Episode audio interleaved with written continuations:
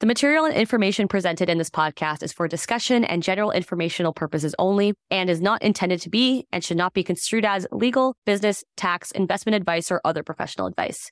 The material and information does not constitute a recommendation, offer, solicitation, or invitation for the sale of any securities, financial instruments, investments, or other services, including any securities of any investment fund or other entity managed or advised, directly or indirectly, by Georgian or any of its affiliates.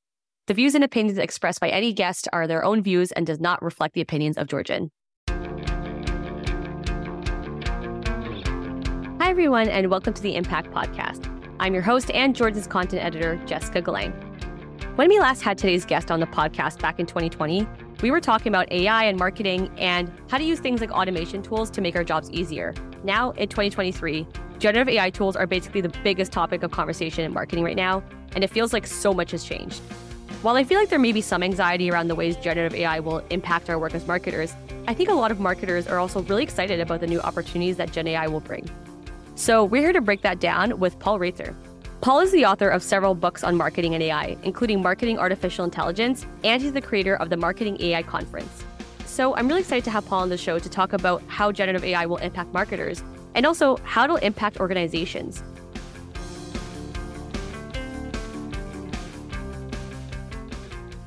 So, welcome, Paul.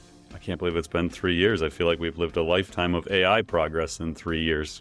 So, Paul, would love to hear about your journey working with generative AI and some of these tools. Is there anything that you've discovered and anything that stands out to you, especially in the last few months as so much has changed? I think for a lot of people, ChatGPT was their first real hands on experience with artificial intelligence. And so the language generation is really where a lot of people's minds go with generative AI. Obviously, DALL-E 2 prior to that with image generation, and now we have Midjourney and Stable Diffusion. And so image and language generation are the two main things.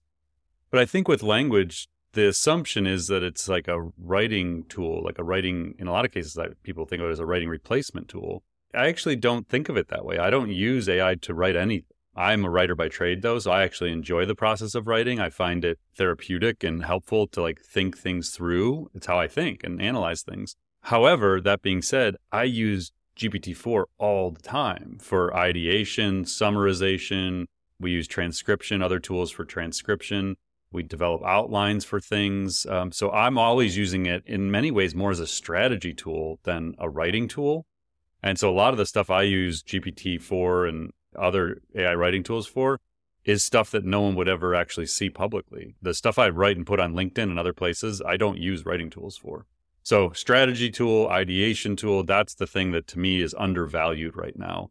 And then a data analysis tool in the very near future, it's going to be a lot of marketers and business professionals are going to use it for data analysis um, in the same way you would give a text prompt to get an output. It'll analyze your data for you. It's interesting you say that because I think we're both former journalists. So I really understand yeah. that sort of creative process and that need to put in your sort of 10,000 hours in order to actually get good at this thing. And my perspective as well is in order to prompt the Gen AI tool properly or be able to create something good, you need to know what good actually is in the first place. I'd love for you to break that down a little bit. You mentioned that use it as sort of a strategy and ideation tool. In what ways are you doing that specifically, especially on the strategy side? Yeah, so I mean, I'll do it with ideas around business models.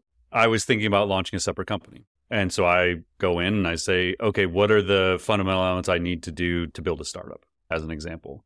And so I can go Google search that and I can, you know, spend an hour pulling the latest list. I can sit there and think back in my own mind about the different companies I've launched over the last two decades. But in five seconds, I can get a full blown checklist from GPT 4 to launch a company and say, make sure to include all the financial to dos, all the legal to dos.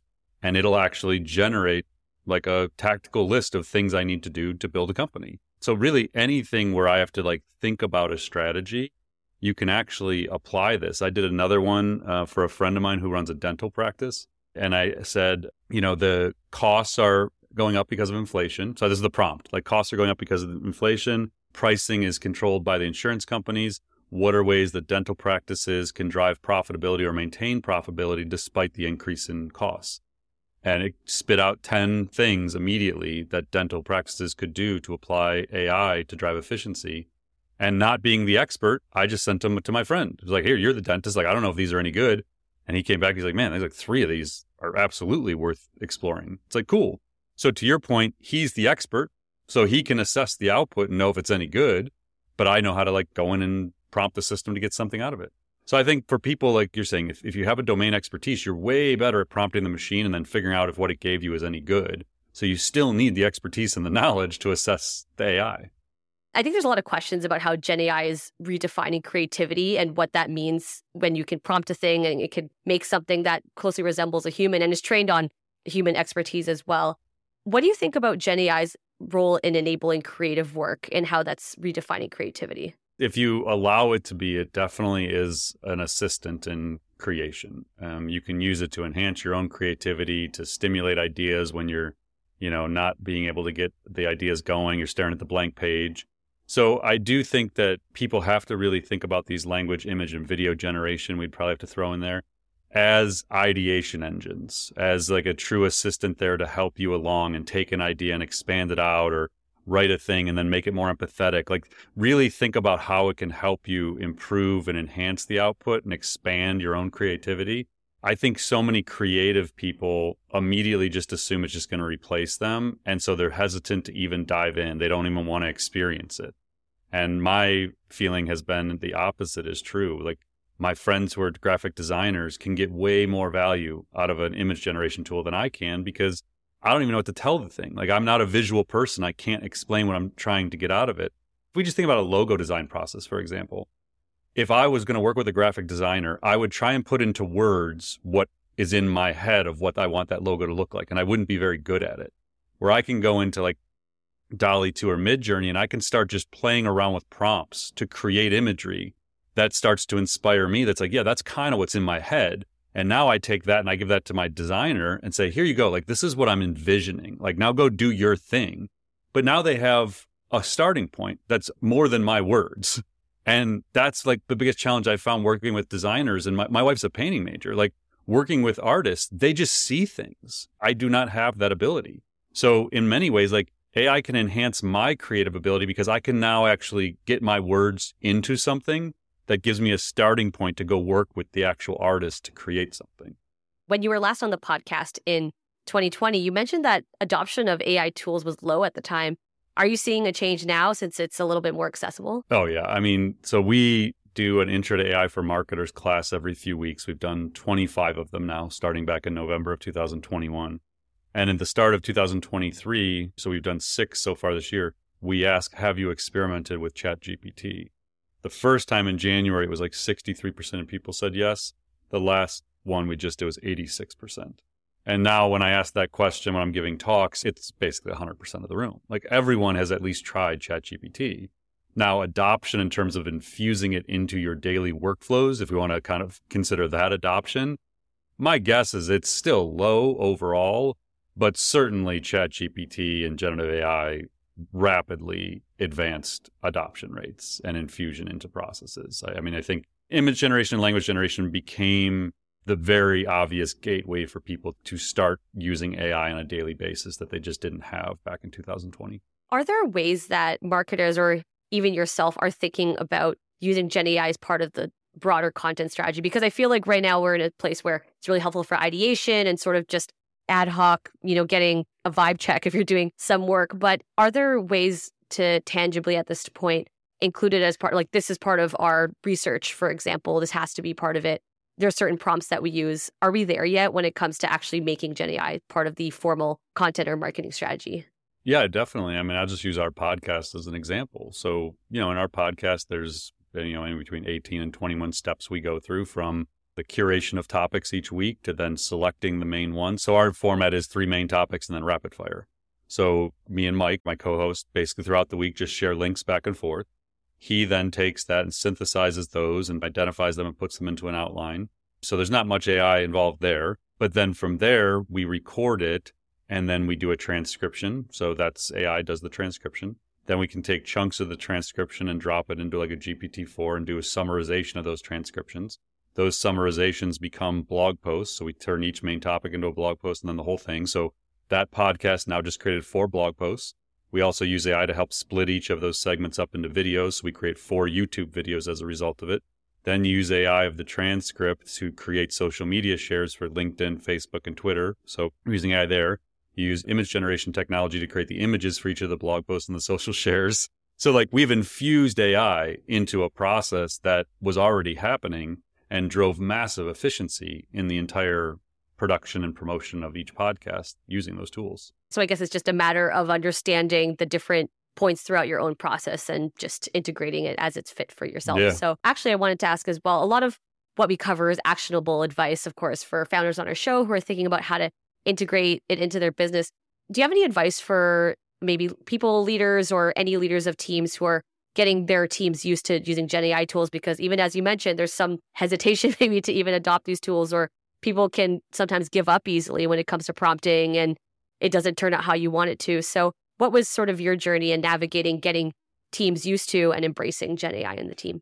It starts with education. So you can't just assume the team's going to figure this stuff out. Yes, they're maybe using ChatGPT already and maybe don't even want to tell you because they're not sure if they're allowed to be, things like that. So you have to start with education within the team so everyone's on a level playing field of what exactly this technology is and how it works.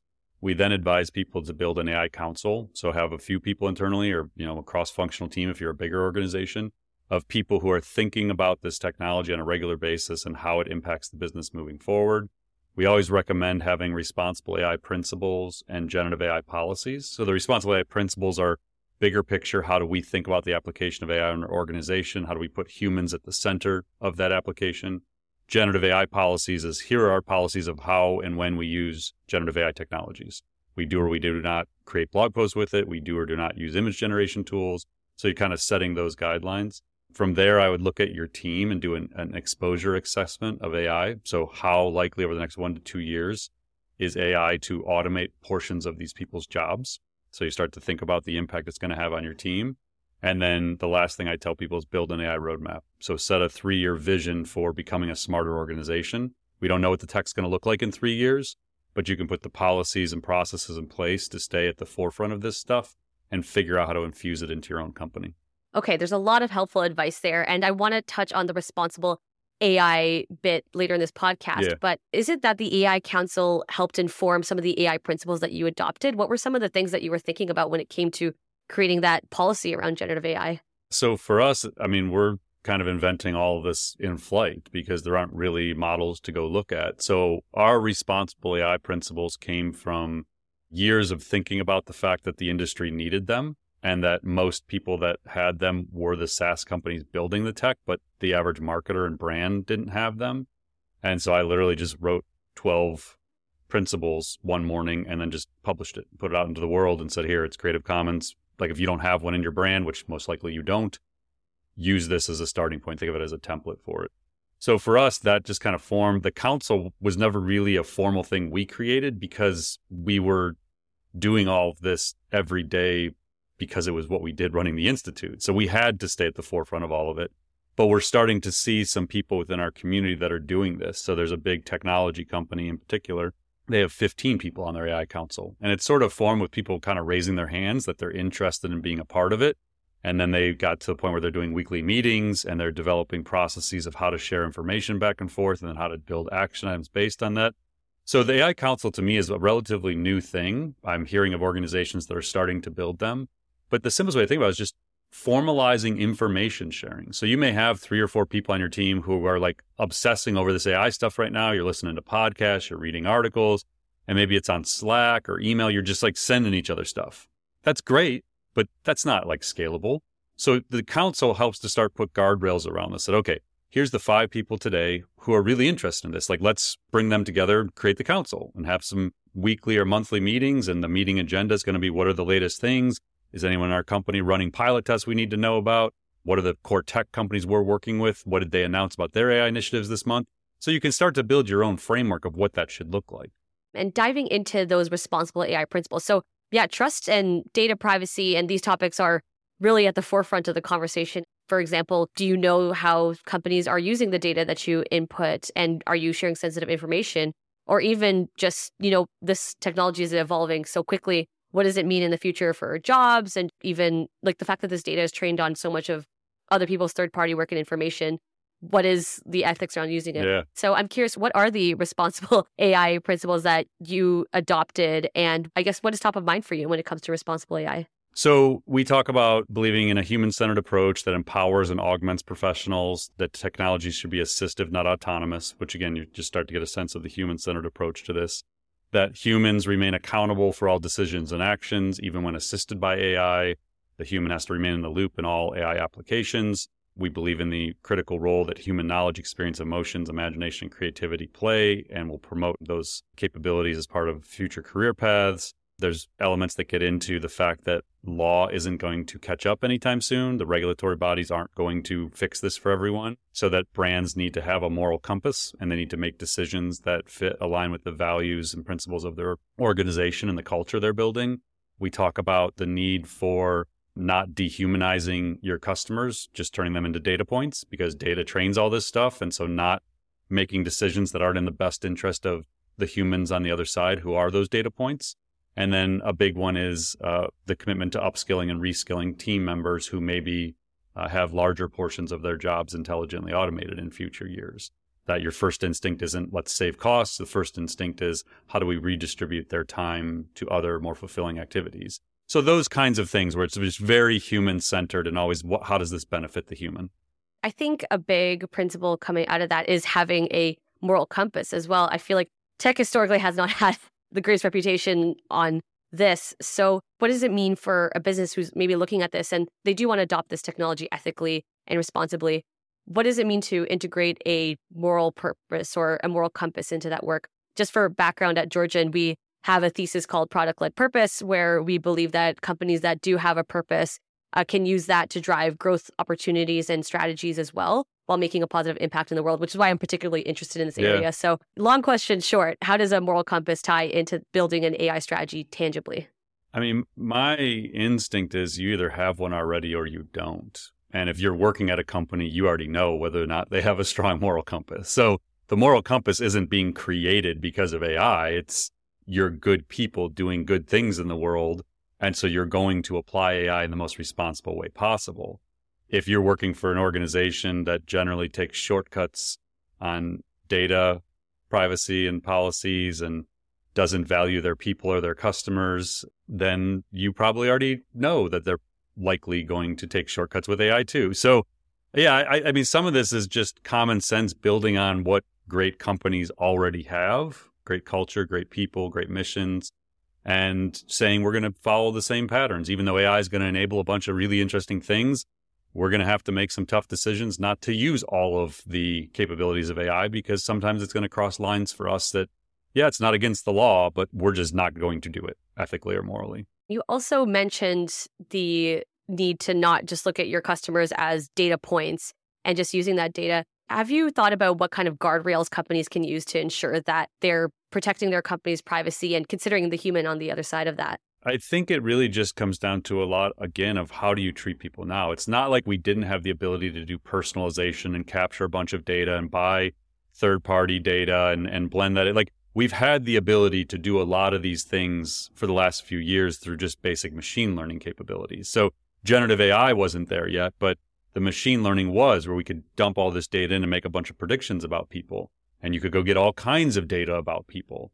And so some companies probably had guardrails say, like, we're not going to know that about that person. Yes, we could buy that data and know it, but we don't need to know that to do what we're doing. And so, again, I think this comes down to the data practices and policies the organization probably already has thought through and making sure that if they have been ethical about that to date, that they don't go down the path of feeling tempted to maybe break some of that. Because what has happened in tech is some of the ethical AI teams at these big companies have been let go.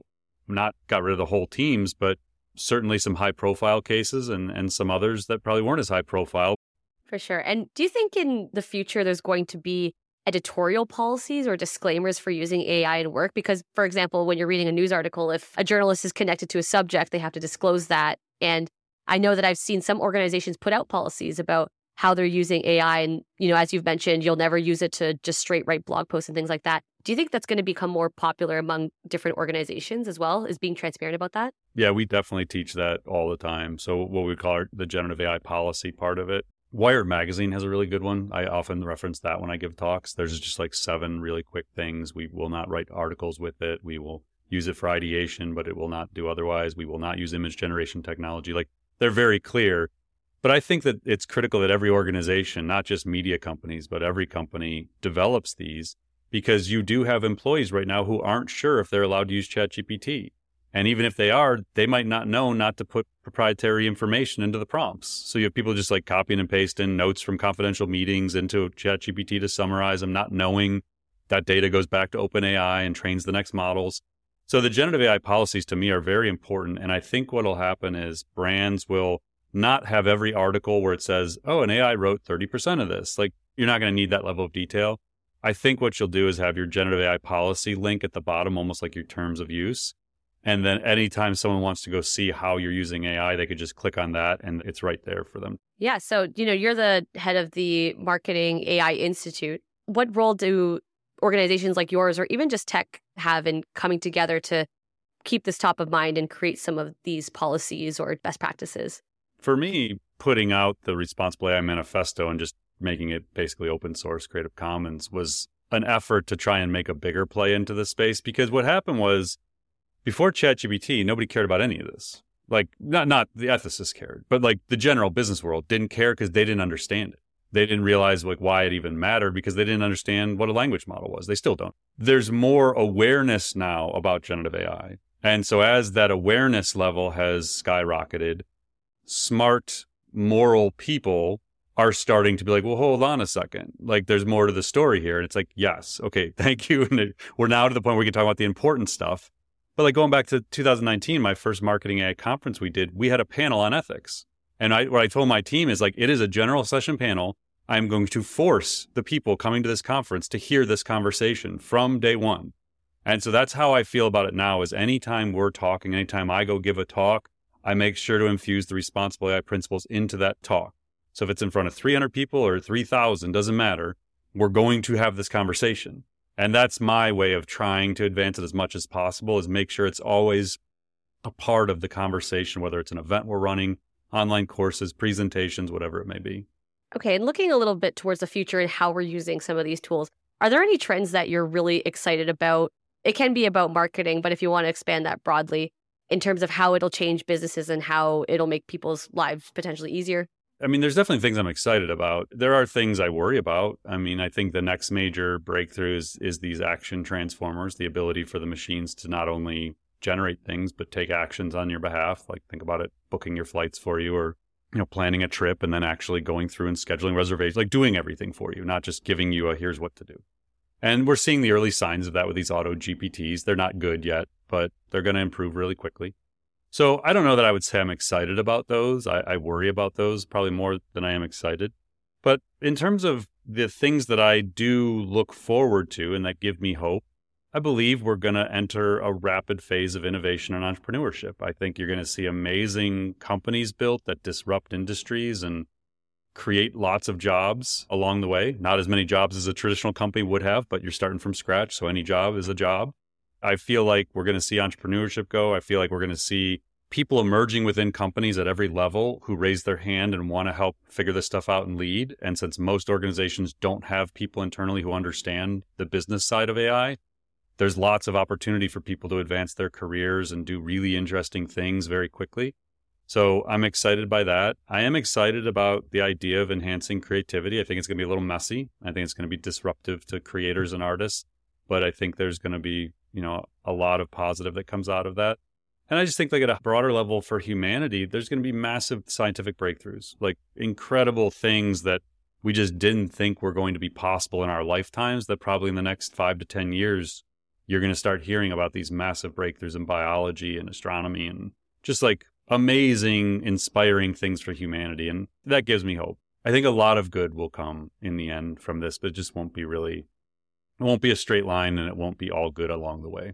Amazing. That's all from me. But was there anything that we didn't cover, whether it's related to your work or just with generative AI and marketing or, you know, the world? I feel like we got into some pretty deep topics here. it goes way deeper. I mean, I'll yeah. tell you, some of the conversations I end up having after these talks or just private dinners, it's people are scared. I, I think the biggest thing for me is like if if this topic is abstract to you, if it feels overwhelming, if it scares you a little bit, like you are not alone. That is the majority of the world feels that way.